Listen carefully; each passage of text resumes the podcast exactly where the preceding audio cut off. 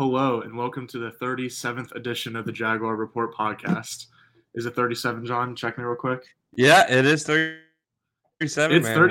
We're, It's like three guesses right in a row. hey, we're new digs this time too. we're, you know, coming live from from Streamyard. You know, this is our uh, Gus and I joined a new podcast network, the Fans First Sports Network. A ton of old podcasts from like SB Nation and Vox, etc. But know, we're now in Streamyard, so no more 30 minute Zoom with us patchworking episodes together. At least, Uh, not those- not not for now. They'll still be patchworked in different ways, but yeah, we uh we're on Streamyard yeah now, so that's pretty cool. And now I'm bi- now I'm in the uh, I was gonna say big leagues, but really just full time now. If you don't have Twitter and don't follow us, then I am happy to share that I'm the new site manager over at Big Cat Country. Uh, Alfie Crow, the longtime manager, is going to be stepping into some kind of retiree role where he writes two opinion pieces a week and I'm sipping in full time. And so we're gonna make this podcast full time. Eventually, it'll be looking really nice and not just kind of put together the last second. But yeah, I'm excited. My ideal scenario is he acts like you're Tom Coughlin and you're his Dave Caldwell. He he just he just rules with an iron fist. Who's he? He's Tom Coughlin. He's their retiree who is an advisory role. Who he, he's calling the shots. We all know the deal. Okay. We all know the deal. But no, c- congratulations, obviously, to Gus. I mean, uh, Alfie is you know like a Jaguars you know online legend. Like there wouldn't be like Jaguars websites without Alfie Crow. I firmly believe I wouldn't have a Jaguars website without Alfie. But Gus, I know you're absolutely going to crush it. I don't appreciate the higher standards that you're setting for this podcast and worry, I'll for myself. But I'll do the work. fair That's what I enough. for. Fair enough. But hey, we got a lot to talk about, man. It's almost draft time. We got a lot to talk about. Uh, the Jags kicked off with their voluntary offseason workout program on Monday. And so, again, voluntary. So, not every veteran reported. One of the veterans that didn't report is tight end Evan Engram because he has not signed the franchise tag yet. Um, the team has until July 27th to sign him to a long term extension instead of him having the tag. But until he signs a contract, he's not going to be on the field. Um, after Monday, we had some press conferences this week. Wednesday, we had a few players talk Foye Oluokun, Trevor Lawrence, and Calvin Ridley. Uh, John, talk to me about the impression Calvin Ridley gave to you and the rest of the media and pretty much all of Jacksonville on Wednesday. Yeah, no, I've, I've been to a lot of press conferences in that room since I started covering the team in 2019, and I've been to a lot of bizarre ones, you know, and I've been to a lot of introductory ones, like first impressions. Right. Calvin Ridley probably had like the best like first impression in terms of press conference, like I've said. Now I'm even going back to you know, this is obviously nothing against anybody, but you know, even when Trevor got drafted, like Calvin Ridley, I mean, he's just electric personality. It seemed like he's, you know, I, I obviously he's completely, you know, faced the mistakes that he made uh, in the last year or so in that Players Tribune article, but uh, you know, he it seems like he has the right perspective on it. You know, I mean, he he made some good points, like for a wide receiver, why isn't you know this time off, especially for a guy who he was injured a lot at the end of his tenure in Atlanta. So for a guy who was injured and probably needed some time for his body away from football, like it's not a position where I think at all like you should see like a physical drop off. And from you know all reports that he's a you know electric, you know, a great athlete on the field. His workouts have been good. Uh, obviously they're not going through the offense yet. The early stages of of voluntary offseason workouts are literally just like lifting and conditioning and stuff like that. But all indications are that you know he's he's going to be that dude. And he had you know I had somebody reply to me because I wrote about how good the press conference was, and somebody was like, "It was run the mill stuff." I'm like, no, I can show you a run of the mill. You, you, let's go watch some Joe Schobert press conferences, and I'll show you a run of the mill press conference. But that was no run of the mill. Excuse me. Feeling a little under the weather. I forgot to add that. I I felt so. An excuse out there in the middle or in the beginning. Jeez. My my my last little Joe Schobert tidbit is he's he's a soldier for that 2020 season because it was the COVID year. Players could really duck the media. Like a couple players had to talk each week on Zoom, but Yeah. you know, nobody's going to like put them in front of a camera and say, okay, you have to talk. And Joe Schobert, we talked to him, I felt like pretty much every week that season. he was like the only guy who was like, I'll do it.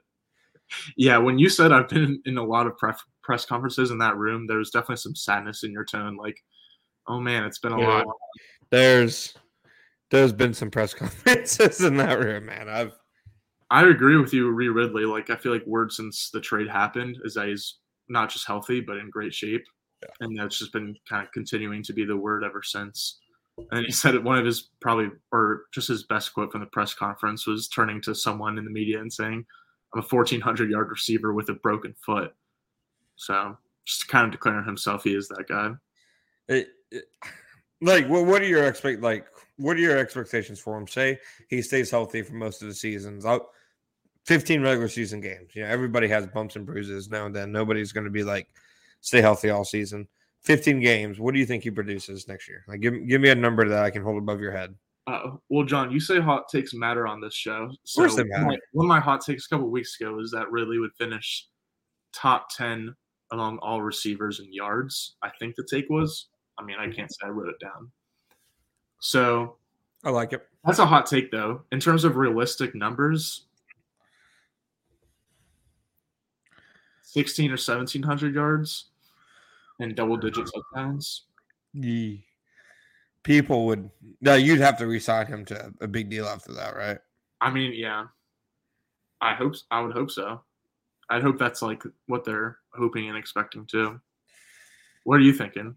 I didn't even think that was a high of a number. I could have gone higher. No, no, no. Honestly, I think like in terms of if this like works out, literally the only thing that would keep me hesitant is there are so many mouths to feed in the offense, and their number one, it seems like changes weekly. You know, like based like one on who they're playing, and two who Trevor like who it seems like Trevor's really clicking with that day. You know, like it feels like some games is just okay. This is the, this is Trevor's guy for the game. So I don't think he couldn't reach those numbers like to any fault of his own. It's just, I mean, you know, Kirk's going to get his. Zay Jones is financially obligated to get some targets in there, and of course, you know Engram. So, yeah, I mean, right. It, it, I, would say that's a like a like a best case scenario. I like it. Like he he would definitely you know be Pro Bowl, you know, obviously type type season, and he would deservedly yeah. like if if if they didn't re-sign him, which would be a mistake if he puts up those numbers, but he would at the very least get them a third round like comp pick because that's like Jawaan Taylor money. So I looked it up, and for context, last year Davante Adams was third in the league was with 1500 receiving yards. so maybe I'll lessen my take a little bit this time and go with like 1250, which would still be easily top 10. I think he like easily clears a thousand yards though. I don't think. Oh yeah, like, yeah. I, I, like we're not going to be like, oh, he only needs this many yards in week 16 to yeah, get to a thousand.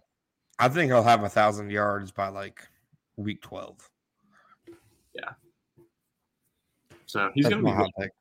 We're we're we're in agreement there. Yeah, Calvin Ridley is good at football. The, the only place you can find those kind of takes right here, mm-hmm. baby. Yeah, we just got to buy low before. You know, we're smart. Trade farm from Dynasty. That's what I just did. Yeah, I mean, it it just like seems obvious that like for like the Jaguars, their entire like off season, like it kind of hinges like on him and Travon Walker. You know, like him being the missing piece for the offense and Travon Walker taking the next step so they don't look like, you know, they screwed up the entire pass rush. Mm-hmm.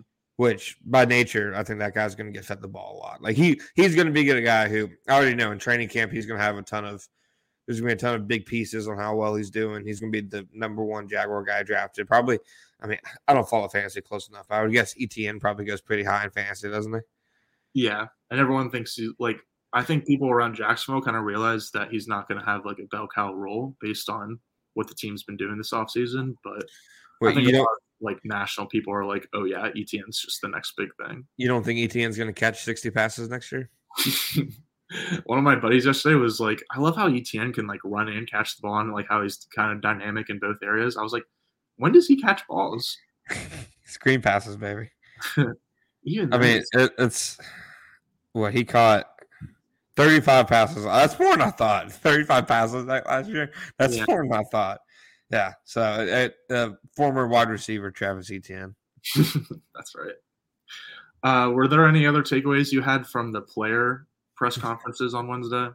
No, neither did I. nah. It like workouts have just started. You know, they're going to talk about what their set expectations are. I guess the only other noteworthy thing was Fourier was asked about like Devin Lloyd and Chad Muma and Travon Walker getting better in their second years, and he literally was like, "They'll be better just because they'll know where to line up." and it, like, it, Yeah. it, it kind of painted the picture of like, like they were really like throwing young guys into the fire last year, and you could tell early on, like that game against the Eagles had Travon Walker in hell in Week Four. Like you, mm-hmm. you could just tell, like their alignments, the the option, everything they were throwing at him. It it it it, it had him, you know, his mind in a pretzel. And then Devin Lloyd, you know, you could see Fourier having to line him up, you know, during his rough stretch of the year. So I thought that was probably the most other interesting comment. Yeah. I thought the most interesting thing was just the shirt that Fourier had on. Bob Sutton inspired, baby. think takeaways. Bob Think Sutton. do it against someone that's like not Zach Wilson or Davis Mills, and The- then we can talk about takeaway shirts. the most wholesome moment I've seen in the Jaguars locker room is after they beat the Titans. Bob Sutton went and grabbed his like 10 year old grandson and brought him into the locker room to meet Trevor. And the kid was just in awe. And I'm like, he really has no idea his grandpa's been doing this for like 80 years. yeah. Yeah. Trevor is obviously very cool to the kids. So, but Bob Sutton rules. He's, he's, he's a nice guy. And it, it's, like that's literally like decades and decades and decades of linebacker experience. And I'll be honest, I don't even remember exactly how he ended up coming to Jacksonville, but right. it worked I out. it was two years ago. I don't think it was was the last year move. I think he came with the Urban Meyer crew, Yeah, that's what I was thinking. and he stayed because he was he was the DC of the Chiefs when Doug was the OC there. Hmm. Yeah. Nice. All right, well, let's move on to the coach and GM presser that happened on Thursday. There was kind of two big nuggets, in my opinion. What did you say? There was three or four, or just the two big ones? I'd say it's probably. Oh, oh, let me hear what you what your nuggets are. Well, I, want to hear your nuggets first, and then All right, I'll well, my get the nuggets. biggest one out of the way, and then we can whittle down to the smaller nuggets. it's a nugget off. the big nugget that Baalke dropped at his press conference was saying that the guys, the Jaguars, have two or three guys that they're hoping fall to 24 and that'll be there for the pick. Um, basically saying, I think doubling down on two or three guys specifically. Yeah, That essentially that's like how big their list is for guys they really want at 24th overall. Did you did you catch him and Mark Long when Mark Long followed up? He was like two, three guys. He goes, It could be four. And he's like, No, you said two. I mean, And then Baalke tried to like laugh it off. He's like, ah, okay, don't hold me to it. you- like just kept on powering through. like I, I completely believe that. I mean, Baalke even said like he's uh, go back to I want to say Baalke's been you know probably a part of over like twenty drafts in his scouting career at this point. Like so when he says like somebody asked him, I think it was Mark Long, like how like how do you know the board's going to fall a certain way to where somebody you like is going to be there? And He's like, I've been doing this long enough. Like it kind of just you know he has a feel for how it's going to go, and I honestly believe that because I mean, some like tropes and stereotypes and drafts are kind of true year in and year out. You know, in most cases, quarterbacks are going to get pushed up the board. Uh, you're going to see pass rushers go early. You know, you're going to see a run on offensive lineman at some point. So I, I, I do think that they probably have a pretty good idea of whether or not those guys will be there. And I think he went to say like he feels like there's a good chance at least one of them will be there. So it wouldn't surprise me if say two of their three guys are not there. My guess on them was Nolan Smith, who most people have told me no, he doesn't count. He's going to go too high. Maybe he does. You know, maybe he goes number eight to the Falcons, but maybe he is a sub 240 pound pass rusher who never had more than a handful of sacks in the season, who also finished last year injured. Yeah, maybe that guy falls at 24. I know that'd be crazy, but you know, maybe. Crazy things have happened. Exactly. And then I think Brian Branch is another one. I mean, that one thing that stuck out to me, uh, Gus, was when he said, you know, they have a good feeling that need is going to meet value at 24. And to me, that like scream Brian Branch, you know, like Yeah. that's that's about the value of you know, top end nickel, you know, that part of the draft. Uh, it filled their biggest need. I loved how he, he directly said he wasn't going to say what their needs were. like, yeah, that was the beginning too. He's like, I'm not going to get into that. yeah, yeah. Like the rest of the NFL is on pins and needles about whether the Jaguars need a pass rusher or a nickel cornerback more. But I think Branch like would fit that what he was talking about, like the value and need thing to a T. And then yeah. as far as Torrence, again, I think you know value and need. Uh, they said Ben Bartch probably won't even be ready for. Like they said, he won't be ready for the starter training camp, but he's also like uh, ahead in terms of his recovery, which is kind of wild. He got hurt in week five, so that's almost like a year long recovery. And like if he wasn't ahead in it, like Jesus, like how long would he be out? So right. the fact that he was already kind of an unknown when he got injured, I don't know if you can go into training camp with him and you know Shatley as your two guys at left guard. So I could see them taking Torrence there. I, they've shown interest in him. He would obviously fit the culture. He would help the running game a, a good bit. And I, I think you've seen enough insiders. You know, Peter Schrager said it, but also Adam Caplan said uh, in you know Pro Football Network in his mock that the people he's been talking to are saying defensive back or offensive lineman there. I, I know when most people see offensive lineman, they assume tackle, but I really think it could easily be a guard.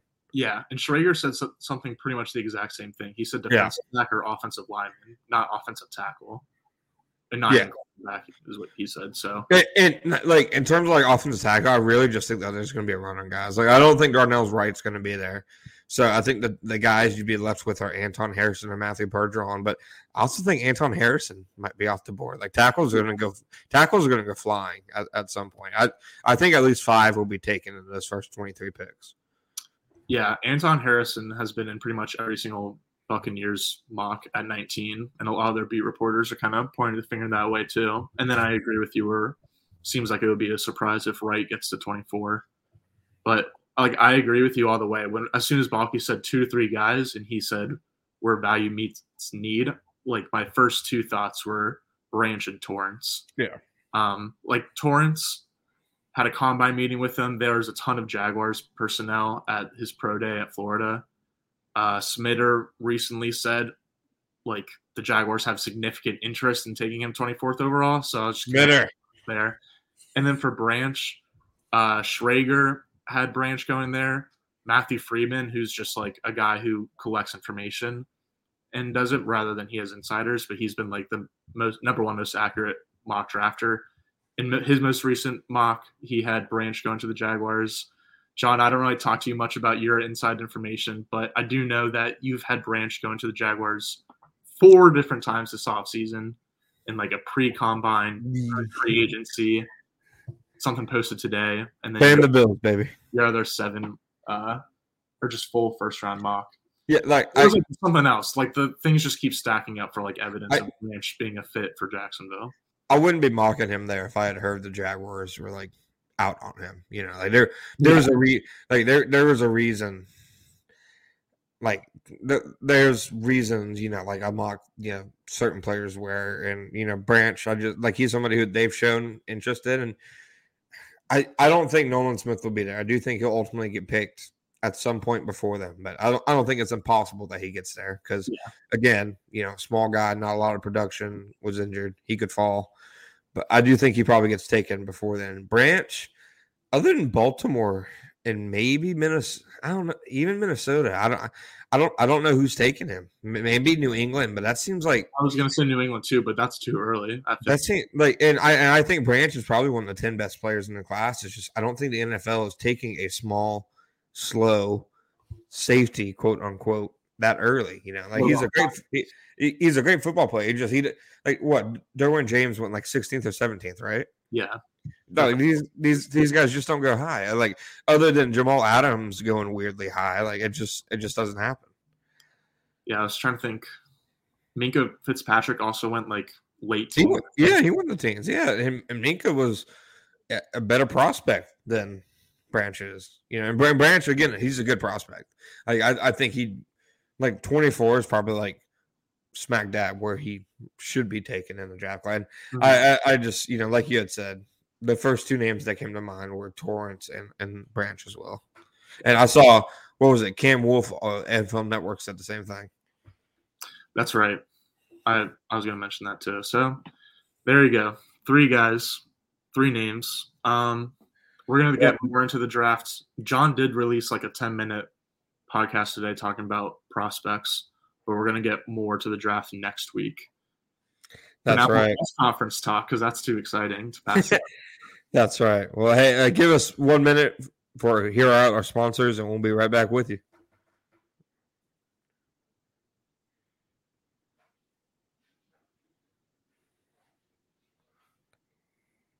Welcome back to the Jaguar Report podcast. Okay, second big nugget, John, was Cam Robinson because you asked him right about the status. Yeah, I, I, was, yeah. I, I, feel like we haven't heard a lot about Cam Robinson. The, Doug Pederson at the combine, like he was very vague about Cam Robinson's recovery, and I feel like we just haven't heard a lot about him, you know, from them this offseason. So, I mean, I, you know, it was a meniscus injury. I, I, I want to say somebody, whether it was Jeff Lageman or Tony Boselli, somebody uh, on the radio had implied that the injury was, you know, more serious than you know people, you know, we're really assuming. Mm-hmm. So I was curious about, you know, okay, is is he going to be available for the start of training camp? Because you also have, you know, as other people asked, Ben Bartch and Josh Wells also facing injury. That's a lot of injury questions for, you know, you're like you're like top like your starters and your top right. depth offensive linemen. Yep. And what, what, was the exact wording that he said? Like I, I asked him if is Cam with his recovery going to be available for the start of training camp, and he said physically yes. No, he said from a health standpoint, right? From a health standpoint, yes. Yeah, yeah. From a and I don't I I don't know what other standpoint there would be. You, I I I'm, like I did ask around because you know, maybe it was just, you know, a, a, slip of the tongue and he just, you know, said something awkwardly, but I feel like he's normally pretty deliberate with, you know, what he says. Yeah. I mean, I did ask around, you know, okay, you a potential trade, you know, has, you know, is this them saying, okay, Walker Little's our left tackle? And I was told absolutely not on, you know, a trade. But I don't know, you know, just, did, just the wording of it from a GM who in my time covering him doesn't have many slip ups like that. Like if he says something, it's you know, it's normally the truth. He's probably not telling you a lot, but what he is telling you, it's probably straight up. And mm-hmm. it, it, was it was just interesting to me. So again, maybe offensive lineman in the first. You know, I mean that that doesn't have to mean tackle, but you know, if Cam Robinson is facing questions, if Ben Bartch is facing questions, if Josh Wells, I know he said he's healthy, but he's still coming off an injury. I mean, that's a lot of dudes injured, man. Yeah. And then like I don't know. Did Shatley get hurt at any point last year? No, he's a tank man. He's a uh, unit. Did he get hurt? Shatley at least. Did he get hurt? Come on. All right. Well, those were my two big nuggets. What else did you come away with from the presser? He he basically they both basically said they didn't think tight end was a need at all. Did was, was that your interpretation of it? Yeah, I mean, I don't remember both of them saying it, but I definitely remember I think Baalke saying like someone was like, "We don't really think we need to worry about it too much." Yeah, stress about it. Yeah, like okay, here we go. Baalke was asked how much growth is needed in tight end room. He said, "We're going to look to build that room and get as strong as we can." We don't feel it's an absolute necessity to add to that room, but there's an opportunity to add to it. We will. Yeah. And then Doug was asked about the tight end position later, and he talked about wanting to make it strong and stuff. But then he, he said, We still feel like Evan, Luke Farrell, and Gerrit Prince right now, the three we have. We know we're bringing guys who can't will compete there, but that's a strong room. Yeah, there's two young players there, but we got a lot of high expectations for those players as well, and they know that. So, I mean, that he, of course, you know, they could go ahead and take Darnell Washington at, you know, 24, Michael Mayer, and make us look stupid for even like talking about this. But I mean, it, it, when it comes like, you know, Baalke saying, you know, they have their needs and people can think about what their needs are. And he's basically saying, you know, people might think we have certain needs, but they're wrong. Tight end could be one of those to me where, you know, they see everybody thinking tight end is a big need for them and some people mocking them one in the first round where internally they're like, no, we have our starter in Evan Engram, And I, I've told you, man, they like Luke Farrell. Yeah, you did. I was gonna say that. You've written about it too. So I mean, I think it's kind of clear in like their preparation for the draft too that you can research just because they had quote unquote significant interest in Kincaid, if that's how you say his name. Don Kincaid, I think. Uh, Kincaid. I knew I was saying it wrong. yeah. hey, hey, whoa, Dalton Kincaid. Uh, but it wasn't like an official meeting or top 30 visit or anything. To like my knowledge, it wasn't a top 30 visit. It was a weird tweet by Schefter. It, Yeah. it, it was weird. all of Jacksonville's official like visits and meetings and everything like that, though, with tight ends has been like middle rounds. I got a good Schefter joke real quick. Okay. The tight end I never met. That's pretty good. Thank you. Yeah. That's good. Sorry. Sorry. I, I had to let that one fly. I had to let that one fly. Oh man, you lost me. yeah, right there. Yeah, I had to cough it out. Oh man. So, yeah, I don't. I would be like surprised. As fun as the idea of Washington or Mayer is, because they're just they're both really good. I'd be surprised if Mayer gets to 24 at all. It- as good as they are, like it's probably not going to happen. And like, I, I just don't know. Like, this is a team that even though obviously Doug Pederson, everybody says tight end, tight end, tight end. Zach Ertz, he didn't draft Zach Ertz. Zach Ertz was a second round pick. Dallas Goedert was a second round pick. You know, they've already paid Evan Engram. I feel like paying a veteran is about as far as this regime probably wants to go as when it comes to investing. Like, like if you look at Trent Baalke's draft history, like he has not like he's drafted Vance McDonald high. And other than that, that's it. Like he he learned he learned from that mistake. who who else?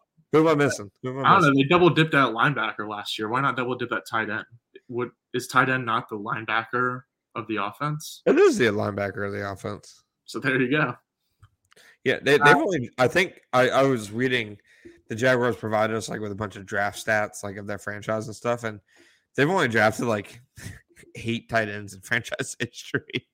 And didn't you have them taking two tight ends though in your like last seven round thing, mock? That that was that was pre pre. We we adapt with our information, guys. Yeah. We, we adapt with our information. Okay, Old news. My bad. here we go. The Baalke. They provided us with the Baalke breakdown, like a list of Ooh. all of Baalke's draft picks. He's drafted 76 total players. What's the conference he's most drafted from? SEC. Yep, 20, 20 of his 76 picks. Okay. What's his most drafted position group? Defensive end slash edge. Yeah. And from what I can see, he's drafted like and there's Vance McDonald. Roy Anderson was a second round pick. Blake, okay, he drafted Blake Bell. Okay, Jesus. Okay, he, he's drafted four tight ends. He's drafted four tight ends, and one of them was Luke Farrell, and he's been a part of like nine drafts as the GM. He he, he just does not draft a position. Ah, John, they're not going to draft a tight end, and then the offseason is going to get super slow in like two months, and then I'm going to go back and watch Luke Farrell film from 2022. Here we go. They've drafted 107 players on offense in franchise history. Only nine have been tight ends.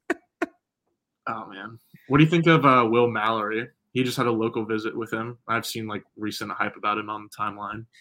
I try to avoid University of Miami offense. I watched Tyrique Stevenson. That's about as close. I I I, I, I straight up have not seen Will Mallory. I'll, I'll be honest. If he gets drafted, I'll watch him. But he's in my like after last year, after they got past Chad Muma, I was running blind. I was like, okay, Snoop Conner, that's a dude. so Yeah. I- I'll put Will. So I'll put real Mallory in the Snoop Conner category for me this year. I I got none for you. yeah, I'm not gonna watch film on him or anything. I'll just like know the names, but if there's like no names that they haven't shown interest in, then I'm gonna be in the same boat as It would be a name if they draft him. I've at least seen his name before, right. which probably didn't happen with their last like three picks last year. Yeah. Oh man, if only I didn't know about Gregory Jr. oh yeah, I forgot That's you were. people. Don't have high expectations for this six rounder. Brought to you by Gus. That'll be my bit.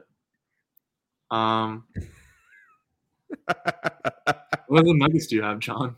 um, Three, I think. he he mentioned he mentioned he mentioned five quarterbacks being in the mix to go high, which obviously that's Hendon Hooker along with Bryce Young, who's going one, CJ Stroud, Anthony Richardson, and Will Levis. I mean, the way he worded it, he kind of made it seem like like he thinks there's a chance Hooker could, go before 24.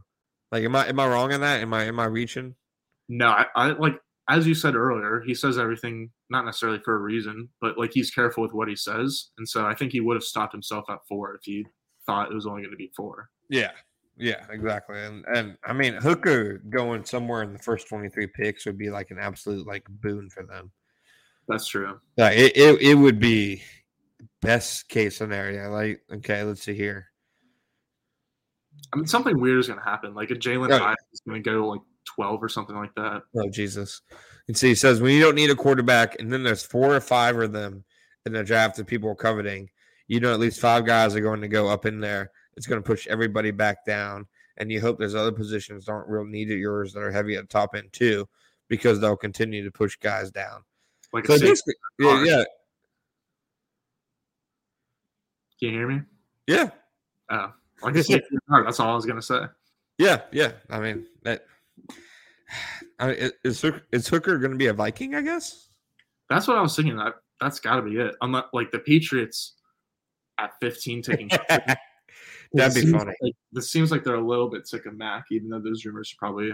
I'm sick of Mac. I, I, I'm sick. Mac. dude. Mac Jones is just he's one of my least favorite personalities in the NFL. And I'll I, I get it. He's from Jacksonville. He's from Jacksonville. I'm The Grayson Allen of football. yeah. He- uh, he- dude, I'm saying. Yeah, What's likable there? I'm with Bill on this one. Bring Tom Tom knew his place, and when he didn't know his place, he took it up with his supermodel wife. And Max over here beefing with Matt Patricia. Hmm, which one better? Which I I agree that Bill did screw Mac over last year. That that was a completely Yeah. asinine idea on offense, but nonetheless, nonetheless, yeah, I quarterback's going to go. Like I, I so mean, definitely, definitely four quarterbacks are going to go. Right now, I think Levis is going to go number two. I think that DeMeco and the super creepy Texans GM who are going to want to pick Will Anderson or Tyree Wilson, but Yeah. ownership's going to be like, okay, you got to pick a QB, and the. GM's always going to save his ass, you know. So I think they're going to go QB. Obviously, Bryce Young's off the board. They they must not like Anthony Richardson, and like Cesario, whatever the hell his name is, put something out the other day where he was like, we had one quarterback in, and he was trashing his how he had multiple position coaches in multiple years, and he was trashing his coach, and we don't want that kind of guy. And it was obviously Anthony Richardson that he was talking about. For the, for the record, Team Richardson over here. Yeah, yeah. No, I mean, if if Anthony Richardson tells me Billy Napier sucks, I'm gonna take his word for it. you know, like I'm not. Wow. He, he was he was like, so is it somebody else's fault or is it your fault? And in my head, I'm like, it's somebody else's fault, dude. Like, It was someone else's fault. so the Texans aren't going to take Anthony Richardson. That's that's not happening. It doesn't seem like anybody has at all plugged in has said that they're high on CJ Stroud, and I think CJ Stroud has the same agent Deshaun Watson did. So Yeah, because there was like uh, rumors of them trying to trade up to one during the um, Panthers trade up. Yeah, And I think you're right. I think they're like, we definitely want Young over anyone else by yeah. wow. So I Stroud and Richardson.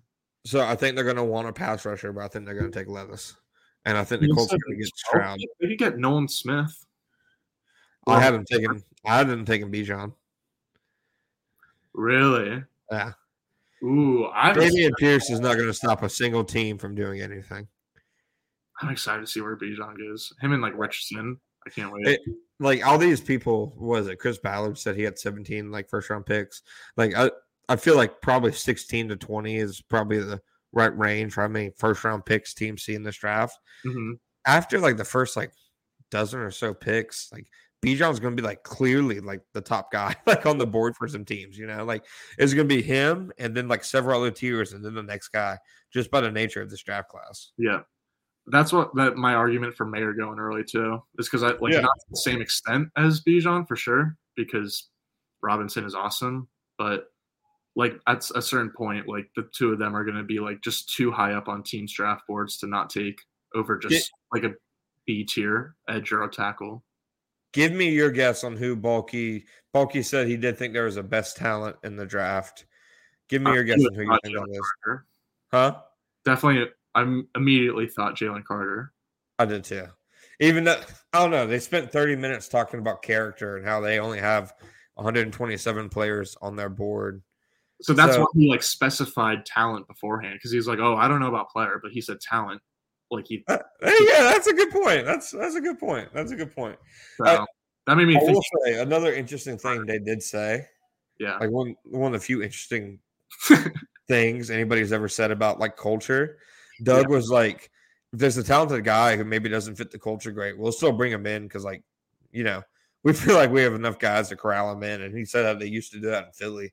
And Yeah. that that that that to me was at least interesting that they're at least, you know, willing to make some concessions. I mean,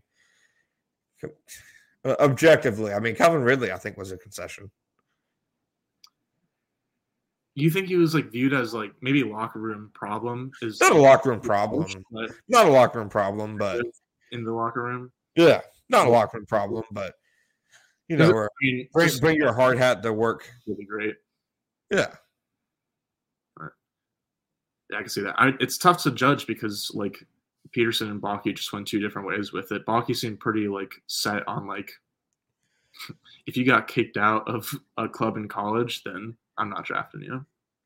I would love for a GM to be like, I'm not going to draft you if you've ever transferred. Just have like a, a strict rule on no transfers. Uh, uh, that's gonna be like he's gonna be out of the job in a couple of years with how many transfers actually happen. I also the thing that was interesting. Demetrius asked a good question, Harvey, about like the COVID years and how this could impact the draft. And you know, with older prospects and also some Right. younger guys being bumped down, he goes, "I don't think it impacts it at all." and Keion White uh, went off in my head, ding ding ding, Yeah, I, I think Keion's gonna go early, man.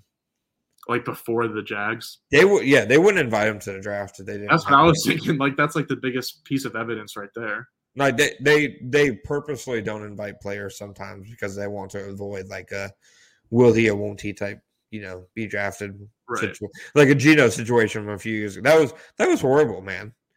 There's 17 players invited to the draft this year to be a part of it in Kansas City and wait in the waiting room. And Chris Keon- Ballard said he had 17 first round grades. I mean, like it, it sounds it sounds about right. Yeah. Um, do you think 127 was a nugget at all? Baalke said there's 127 draftable players on his board. I think it could Fair mean that m- maybe you see them get more aggressive at certain points. hmm I had them. I'm doing a, working on mock right now where I had them trading up in a second. So just to like throw in one of their late rounders. I could see that. Yeah.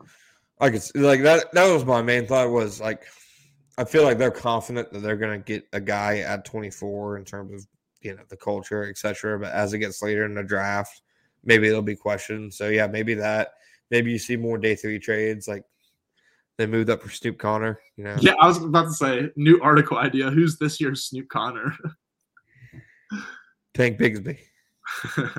I mean, yeah, that would be the correct answer. Yeah. So I that that was my I guess big takeaway from it. And that I don't know if 127 was a high or low number. I really don't. I mean, at first it seemed super low, but then when you consider about double that is drafted, and I don't know, I feel like I saw another quote where if it's like 150, there's no way that you're not going to have people still on your board by the time the draft ends. So I don't think it was like that crazy of a number. Yeah. And I, I think it was more probably fit based than talent based, right? Or is it both? I think it's both. Like if there's a talented linebacker, then that doesn't mean he's off the board. He's just down the board. You know what I mean? No, here it doesn't. I don't know. They're, they're I think they're going to draft a linebacker late, Dude. like in the sixth round. But They're gonna take that Clemson kid in the second round and make everybody lose their crap. yeah, we got it next week. We should do like the what the funniest pick would be at 24 because we talked about that a while ago. I don't know what it would be now that we've kind of gotten farther in the process. I have a couple ideas. I, I, I, right, we'll save it for next week. That'll be. Yeah, we'll, be save for, we'll save it for next week. But for now, we're going to get a quick word from our sponsors, and then Gus and I will be right back.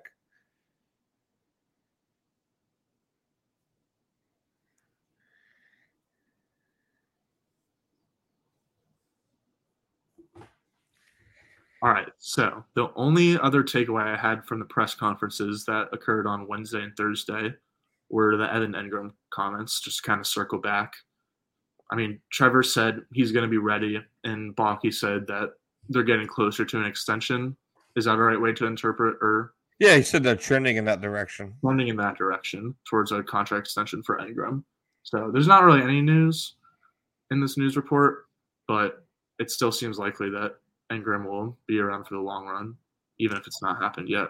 Yeah, I mean, it it, it shows that like they obviously still want to get a deal done, which you know probably makes sense. Like no team ever really wants like unless you're a franchise tag at a running back, nobody ever really wants their player to play on a franchise tag, you know, because you can just drive the cap down, you can manipulate it more, and they're under a long term deal. So I do think that they obviously are still working toward that, and ideally, you know, they want that, and that's the best case scenario for both sides. But uh, again, you know, like just the fact that he's like saying that's what they want to do, like it reiterates that okay, he's for at the very least, you know, for this season, he's again going to be like a major, major piece. Yeah, and I think like alarm bells would be going off a little bit, honestly, if like Mayer or Washington were drawing significant interest from the Jaguars, because then it would be like, oh, well, first of all, that's pretty cool, but second of all, maybe they're not really feeling confident about Engram, so the fact that that isn't happening is kind of sort of a sign of confidence. Right, like if you draft one of those guys, there's no reason to sign Engram to a multi-year contract. You know, yeah. like like yeah, Washington and Engram can coexist, but there's no reason to have a first round pick and a big money tight end at the same time. How old do you think Engram is? He's like 29, isn't he? Uh, he's 28. But like when I looked at that, or I was just looking him up the other day for something else, I was 28. What what draft was he? Was he 16, 17? I want to say 16. 17, 18, 19, 20. He might have been eight. No, yeah, no, he was 17 because he got the fifth year option. Yeah, he was 17. Hmm. So Leonard Fournette draft. Best draft ever. I was talking to the, same person.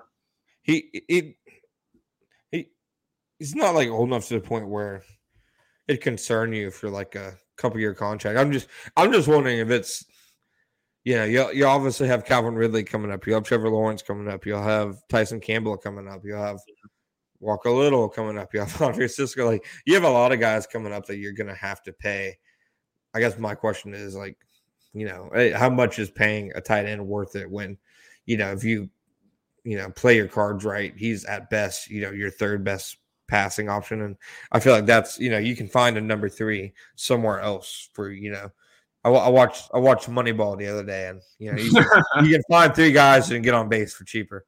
No, that's actually a really good point because I hadn't really thought about that. How just the presence of Ridley is going to make everyone's jobs easier, and so, but it also means that there just won't really be as high of expectations or a need for Engram because, as you said, he'll be at best third in the pecking order behind Ridley and Kirk. So, with two better guys in front of you, like you, you could stand to not have a great tight end.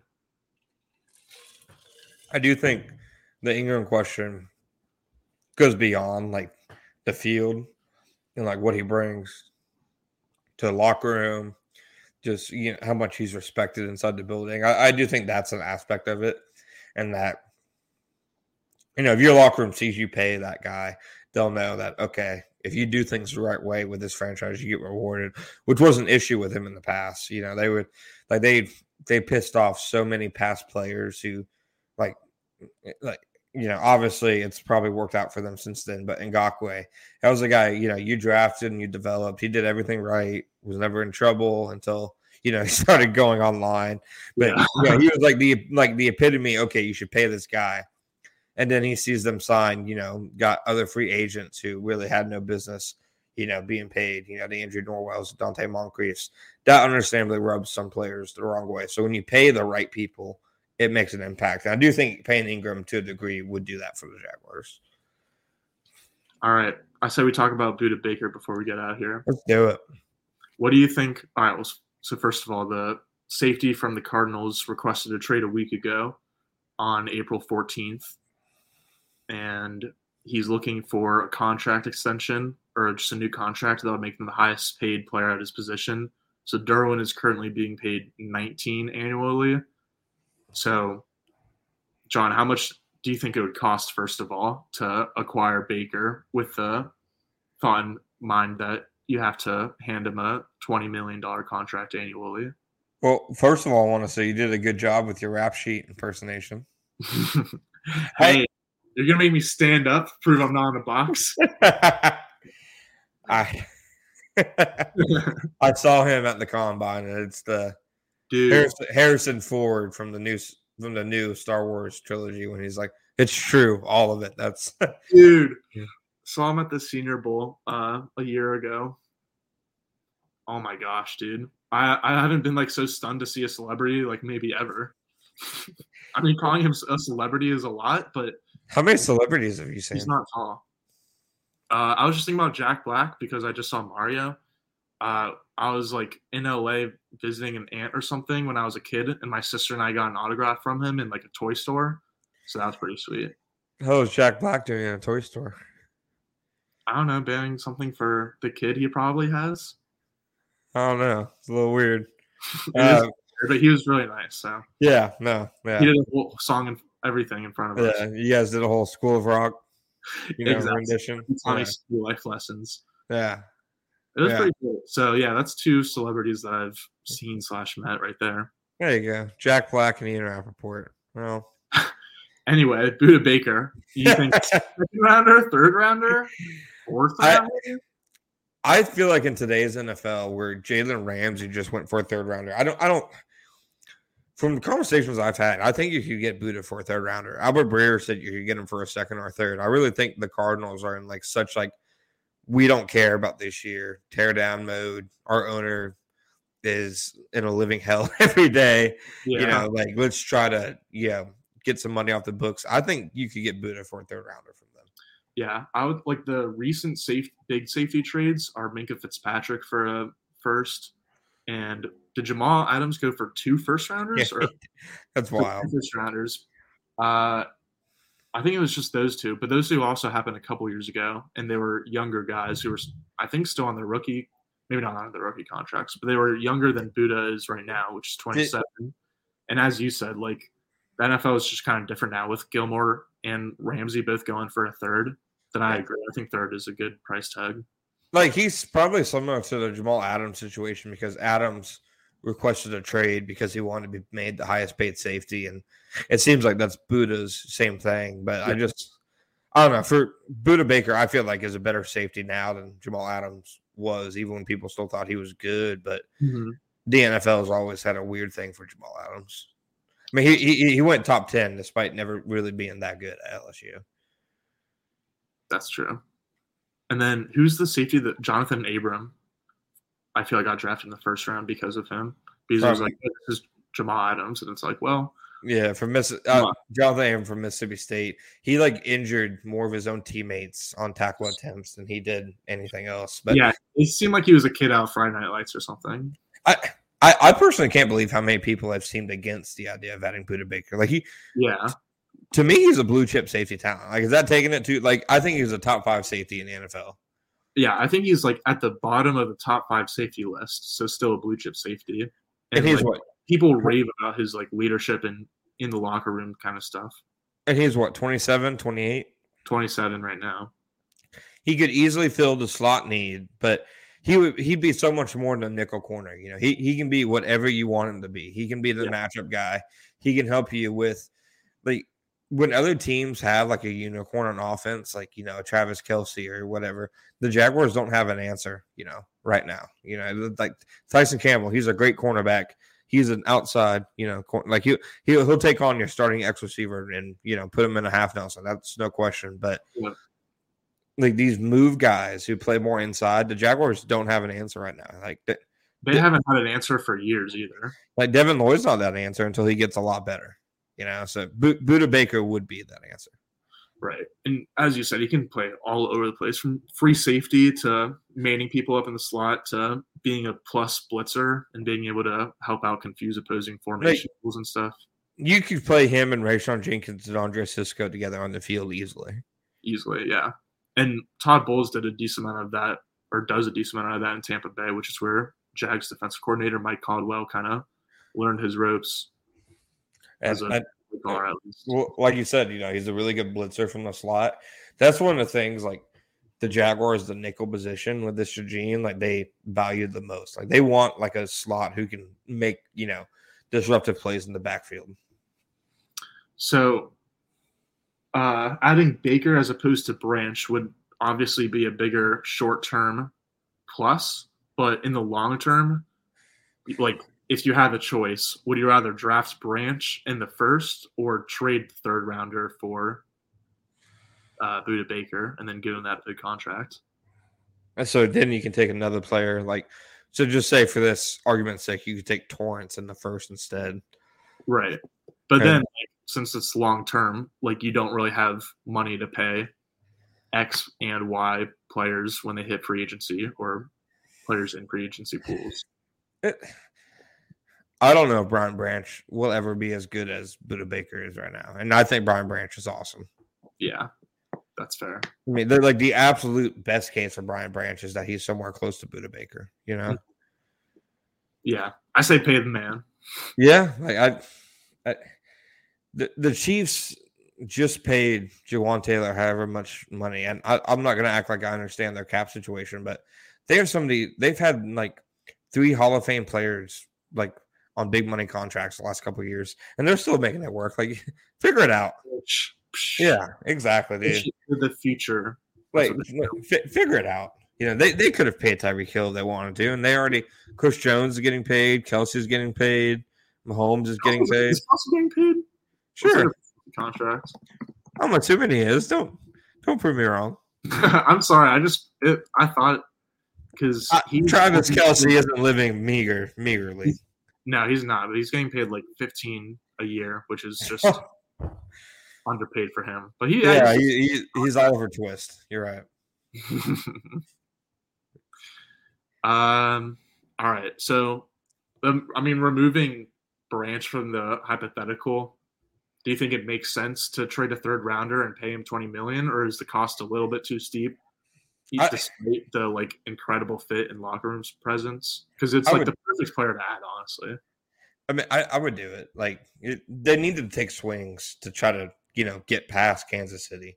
Like you- Yeah. you, you you need to add that top tier talent to get past the Chiefs. Like Calvin Ridley was one like obviously good step in that direction, but do it like so. Basically, if you added, you know, Budda, you'd have last year's team minus Jawaan Taylor and Arden Key, plus Budda Baker and Calvin Ridley. I mean, that, uh, that's a good team, man. Yeah. It's a good team, but is it like Chiefs, Bills, Ravens holding on to my take for dear life? I think it's up. I, I don't think it's Chiefs yet because nobody's the Chiefs, but I don't. I'd argue it's up there with the Bills roster. I I- think the Bills roster is kind of overrated, honestly. Yeah, that's true. They kind of they've eroded a little bit in the past like two years. Bills, Years ago, they were pretty stacked, the Bills had their time in the sun. and it was like barely even enough for like They did not. They did nothing memorable with it whatsoever. no No. poor Bills. So I, I, I, I would do it personally. I've been surprised at how many people have said they wouldn't do it. I would do it too. Like I, I. That's not me saying I think that they have any actual interest or that they want to do it or anything like that. It's just I think it would make a lot of sense for them. And I, I don't think Tony Jefferson, you know, he and Budda Baker never actually played together. I, I know both Cardinal safeties. One would assume they did. Mhm. I, I triple check to make sure they didn't because it, that would feel like something, right? Like Tony Jefferson and Budda Baker definitely played together. Yeah, no, but I have to check it too, but yeah, Ch- Jefferson left the year before Yeah. Baker got drafted. yeah. So, but I, I don't think he mentioned Jacksonville for no reason. You know, Yeah, I, I think did someone else mention Jacksonville too? Maybe I'm just misremembering, but I feel like there was someone other than Tony Jefferson with a little bit more experience breaking stuff in the NFL media world. Maybe not though. I'm not sure. Well, You're okay. living in a fantasy, Gus. Come on, Peter Pan, join the real world. okay. So. We'll, we'll we'll talk about this more next week. But if the draft was today, who is the Jaguars' first round pick? Go. Brian Branch. Yeah, that's what I said too. Okay, one on. last question about Baker. just like what do you think the timeline is? Because uh, like the Jags have their second, third, and fourth round picks kind of sort of locked up next year because Yeah, they- Calvin Ridley. you'd have to do it before draft. Yeah, before or during, right? Yeah, Okay, so at least we can expect Baker news the next week. That's cool. Yeah. yeah, you would a million percent have to do it before the draft because, like, like you said, and a lot of people, you know, might not know this. Like, they can't those picks that they have tied up for Calvin Ridley next year. Like, nobody knows that they have to give up a fourth, third, or second, but Mm. they can't trade any of them while it's still, you know, up in the air and unknown. So that's that's a good call, guess Guessward. Do you know specifically uh like what the incentives are for the trade? Is it performance or just time played? Um, I know, obviously, obviously, one of them was him getting reinstated, which happened. That turned it from a sixth to a, a fifth.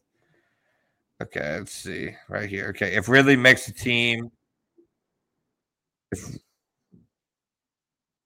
Ridley makes the team this year, then the, the second pick will be at least a fourth rounder playing time milestone converts the pick into a third rounder, and the Jaguars will give up a second round pick if they sign a long term deal with Ridley. And for anybody that's asked, like, oh, if they franchise tag him, do they have to give up a pick? I don't know. I was gonna say like, what if they sign him to an extension after next year's draft? I don't know. I'm gonna assume that they would just be the third rounder then. That'd be pretty tricky. Pretty sneaky. Pretty sneaky, sis. All right, you got anything else, or should we get out?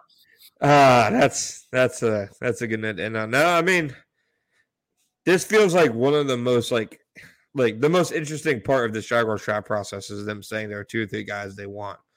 But that, that, that that's how boring this process has been. So that, I mean, do you prefer this over the last two years?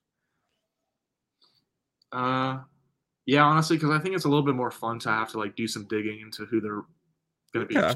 rather than just like Did, you regular being like, yeah, Travon's gonna be the pick. did you like his Did you like his answer on top three visits? What was his answer? Said they're I think very very important. I did like that. they're yeah, priceless. They're priceless, They're priceless. I I should have. I didn't go through the list to see which of the guys, like what we, we've seen. Twenty five of the names reported. They've had thirty in, but only twenty five have been reported so far. I don't know how many of them were non combine guys, but that was another good point by him. Like you bring in guys who weren't invited to the combine, so you can do your own medical check. Mm-hmm. I don't know. Would you say pro days are more important though, or they're about the same? Put them on the same. All right. What Yeah. about tropical bowl meetings? Tropical Bowl meetings. On Yeah, there's your first round pick right there. All right. no, that's gonna be a six round linebacker. Next year you're gonna see the angry scout vet there. All right. John, I'm leaving so I can go to the cough drop. Uh, looking forward to next week, though. Until then, this has been the Jaguar Report podcast. Thanks for listening.